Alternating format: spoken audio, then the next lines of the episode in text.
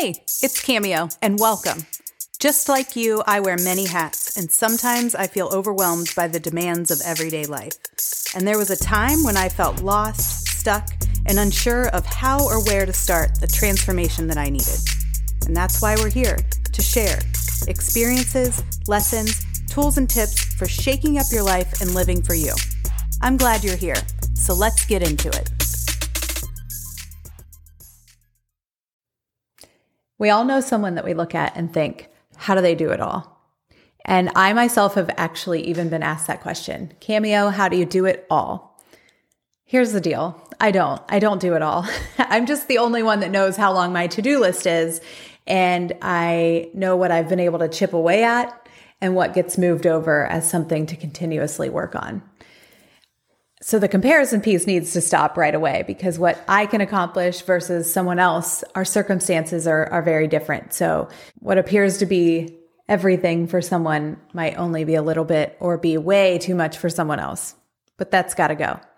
But it did spark a curiosity in me when I was asked that question about how do I keep things moving along?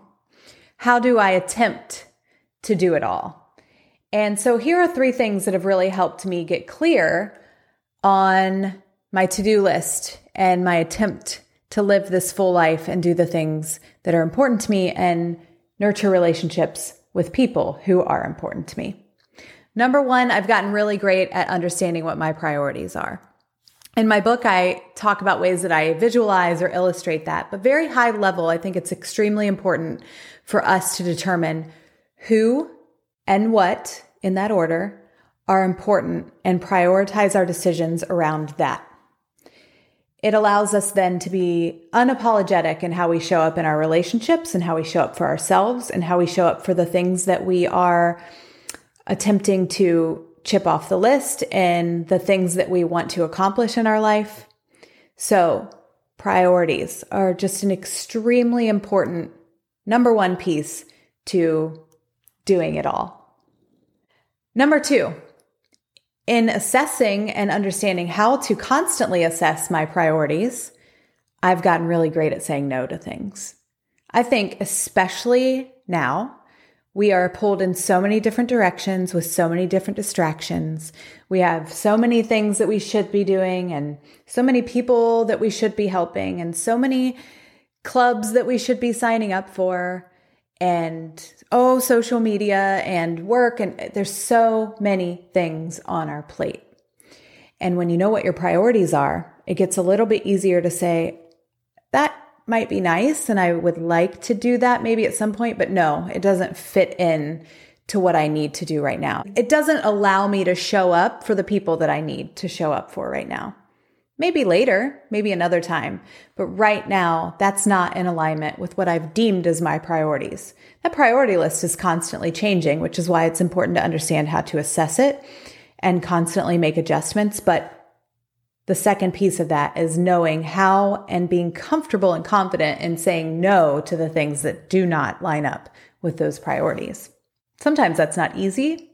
So sometimes you have to choose the hard thing um, make the tough decision over the easy thing.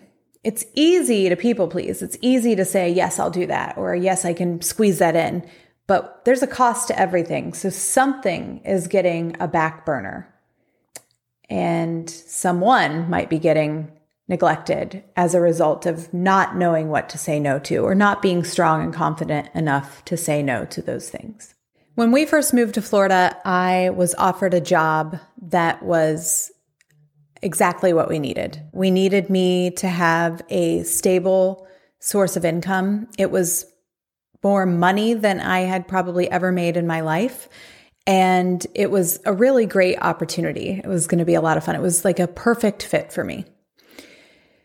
But we had just moved and we were kind of rebuilding our life. And as part of reassessing our priorities and understanding what those were, our kids and our family were number one no matter what. And so I took the job. The job required me to travel and it was like, okay, we can we can work that out. We can figure that out. We need the stability of the income. I need this for my confidence and this, you know, it's a great opportunity for me and my career as an individual. And so I took the job and I started traveling. And at first it was fine, but the travel was pretty intense. And it became clear very quickly that it was taking away from our focus on putting our family first and rebuilding our life as a, a unit. I remember Greg looking at me like I was a crazy person when I said, I don't think this is the right situation for us. After a few months of, of traveling a lot, it didn't feel right. And I wasn't able to give my family and my kids, I wasn't able to show up for them in the way that I needed to, in the way that I wanted to. And so we had a tough conversation, but we decided because we'd already determined what our priorities were that this job was not worth it, that I needed to make the tough decision to have a conversation that I either needed to travel less or that I it just wasn't the right role for me. And it felt really crappy at first, like it was really difficult. It didn't feel right because we needed the money, but at the end of the day, it was the best choice that we've ever made. It was the springboard. It catapulted us into starting our own business and and making other decisions around career path, but it also felt really good and reinforced this idea behind making sure that whatever choices I make, no matter how hard it is, that they're always in alignment with what's most important. It is a way of like gaining trust and confidence in yourself that when you're faced with something difficult, although it may not be easy, you'll know, you'll have this knowing because you have determined what's important and how to show up in your life.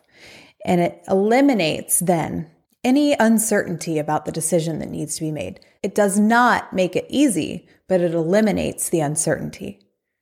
So that's just a quick story about how, like, how important it is and how difficult it has been to understand what my priorities are. Those are constantly changing as my kids grow up the demands of me as a mom are different than they had been when they were younger. The demands of me as a wife are different at different stages in our marriage and our in different stages of our life. The demands of me as a business owner are different depending on what the market's doing and, and where we are in the economy. So that priority list is always changing. But one thing that isn't is my conviction about how to make my choices around what I've deemed as the most important people and things in my life. Number three is to create a plan. And this is something that I have implemented and then stopped doing and then re implemented and stopped doing and recently realized again the importance of having a plan. So I start to feel overwhelmed and extremely anxious when I have all of these to dos, but no plan of attack. So I know my priorities. I'm good at saying no, but then if I don't have a plan to implement, it's really just all kind of floating around and it may or may not get done then. I can be so much more productive when I have a plan. So what I've been doing is on Sunday nights before the week starts, basically block scheduling my entire calendar. And I know that might sound unrealistic and it's obviously not set in stone, but it at least lays out all of the things that I've deemed as my priorities in a way that's digestible so that I know that I have a plan in place to attack those things on my to do list without feeling like some of them get lost in the shuffle. So, those are three ways that I keep everything moving.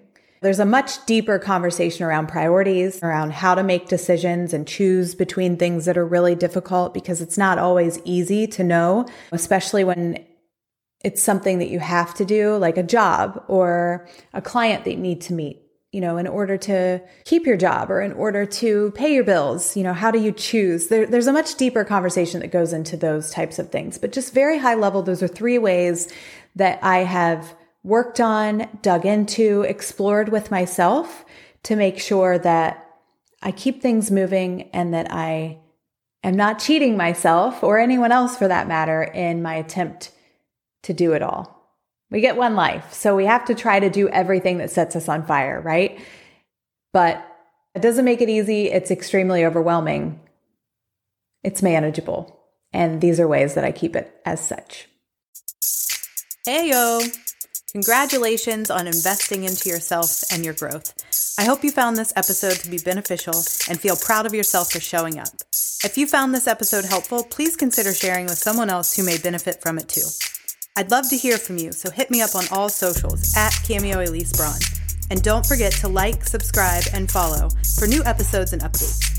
Also, it's super important to mention this is intended for entertainment and education through experience. None of it is fully known to be fact and is not a replacement for professional advice from a therapist or doctor. Thank you so much for being here with me. And be sure to thank yourself for showing up.